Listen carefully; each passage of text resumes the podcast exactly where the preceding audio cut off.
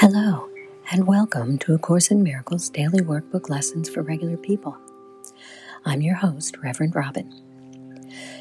This podcast is a companion to my first one, which is A Course in Miracles for Regular People, where we read and discuss the text of A Course in Miracles. In this podcast, we read and discuss the daily workbook lessons that go with the course. I love these lessons and what they do for me and I love to discuss them with others who are on their journey to atonement. There are several ways that you can reach out to me if you'd like to chat. I'm on Twitter at ACIMFOR. I'm on Facebook at A Course in Miracles for Regular People. You can email me at ACIMDWLFRP, that's A Course in Miracles Daily Workbook Lessons for Regular People, ACIMDWLFRP at gmail.com. Or you can simply go to anchor.fm and leave me a voice message. And while you're there, you can make a donation if you'd like to support this podcast. I'd really appreciate that. Then I wouldn't have to put ads in them. So, thank you in advance if you decide to support the podcast.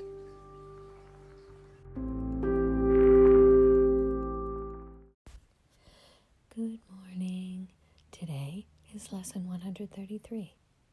I will not value what is valueless. I will not value what is valueless. Sometimes in teaching there is a benefit, particularly after you have gone through what seems theoretical and far from what the student has already learned, to bring the student back to practical concerns. This we will do today. We will not speak of lofty, world encompassing ideas, but dwell instead on benefits to you. You do not ask too much of life, but far too little. When you let your mind be drawn to bodily concerns, to things you buy, to eminence as valued by the world, you ask for sorrow, not for happiness. This course does not attempt to take from you the little that you have. It does not try to substitute utopian ideas for satisfactions which the world contains. There are no satisfactions in the world. Today, we list the real criteria by which to test all things that you think you want. Unless they meet these sound requirements, they are not worth desiring at all for they can only replace what offers more. The laws that govern choice you cannot make, no more than can you make alternatives from which to choose. The choosing you can do, indeed you must, but it is wise to learn the laws that you set in motion when you choose, and what alternatives you choose between. We have already stressed that there are only two, however many there appear to be. The range is set, and this we cannot change. It would be most ungenerous to you to let alternatives be limitless, and thus delay your final choice until you had considered all of them in time and not been brought so clearly to the place where there is but one choice that must be made paralysis by analysis. I actually listened to a podcast one time that was talking about the idea of having too many choices. And he talked about, like, if you go into your average grocery store, there's like over a hundred different kinds of spaghetti sauce. And people, they did studies where they set up a a table and they had like 15 or 20 different jams or jellies that people could taste. And another time they set up a table that had like six different jams and jellies that people could taste. And far more people stopped at the table with only six rather than 15 or 20. The idea is that too many choices are actually overwhelming and causes us to not make any choice at all.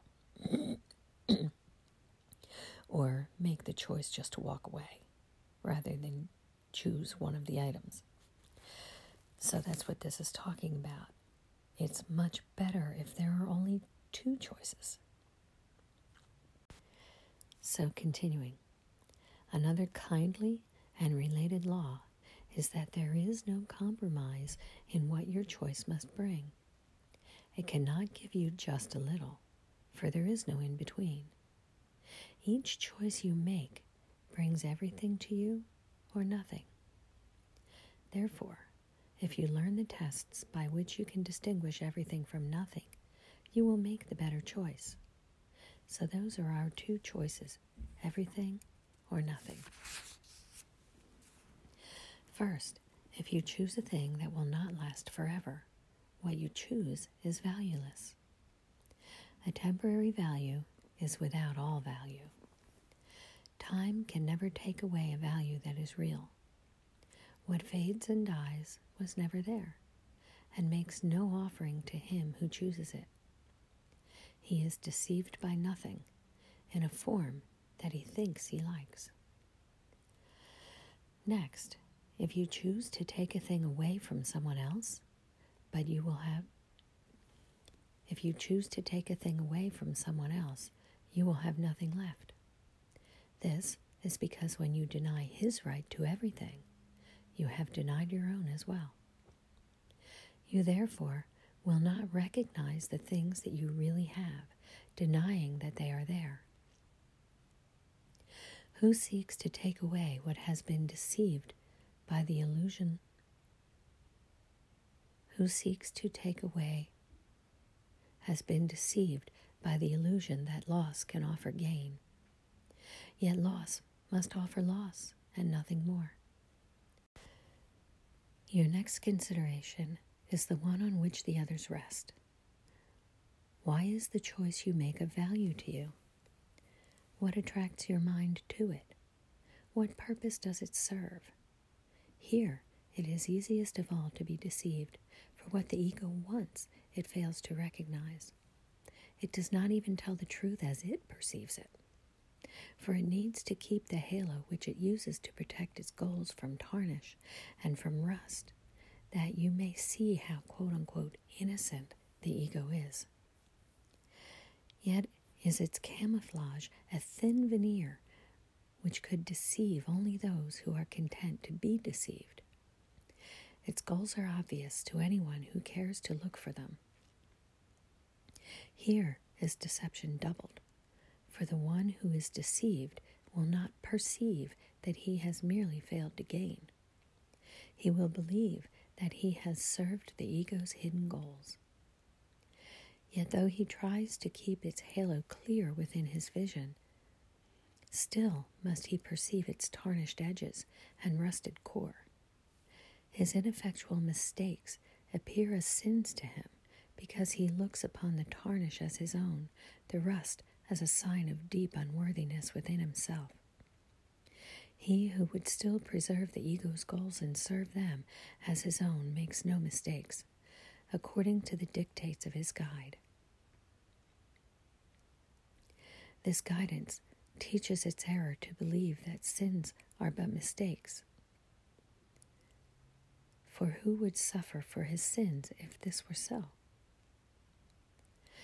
And so we come to the criterion for choice that is the hardest to believe because it is because its obviousness is overlaid with many levels of obscurity.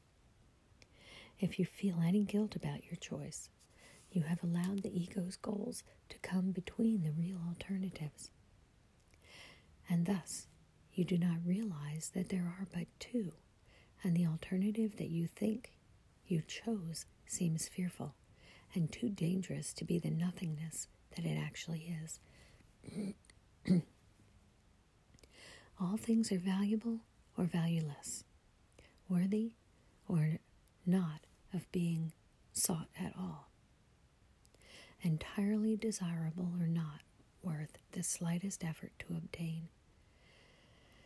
Choosing is easy just because of this. Complexity is nothing but a screen of smoke which hides the very simple fact that no decision can be difficult. What is the game to you in learning this? It is far more than merely letting you make choices easily and without pain. Heaven itself is reaching with empty hands and open minds, which come with nothing to find everything and claim it as its own. We will attempt to reach this state today with self deception laid aside and with an honest willingness to value only the truly valuable and the real. Our two extended practice periods of 15 minutes each begin with this I will not value what is valueless, and only what has value do I seek, for only that do I desire to find and then receive what waits for everyone who reaches unencumbered to the gates of heaven, which swing open as he comes. Should you begin to let yourself collect some needless burdens or believe that you see some difficult decisions facing you, be quick to answer with this simple thought I will not value what is valueless, for what is valuable belongs to me.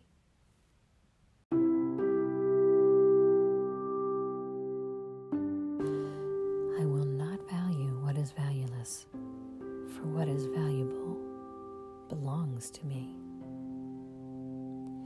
Today, I wish you a day of choosing value. Many blessings. Namaste.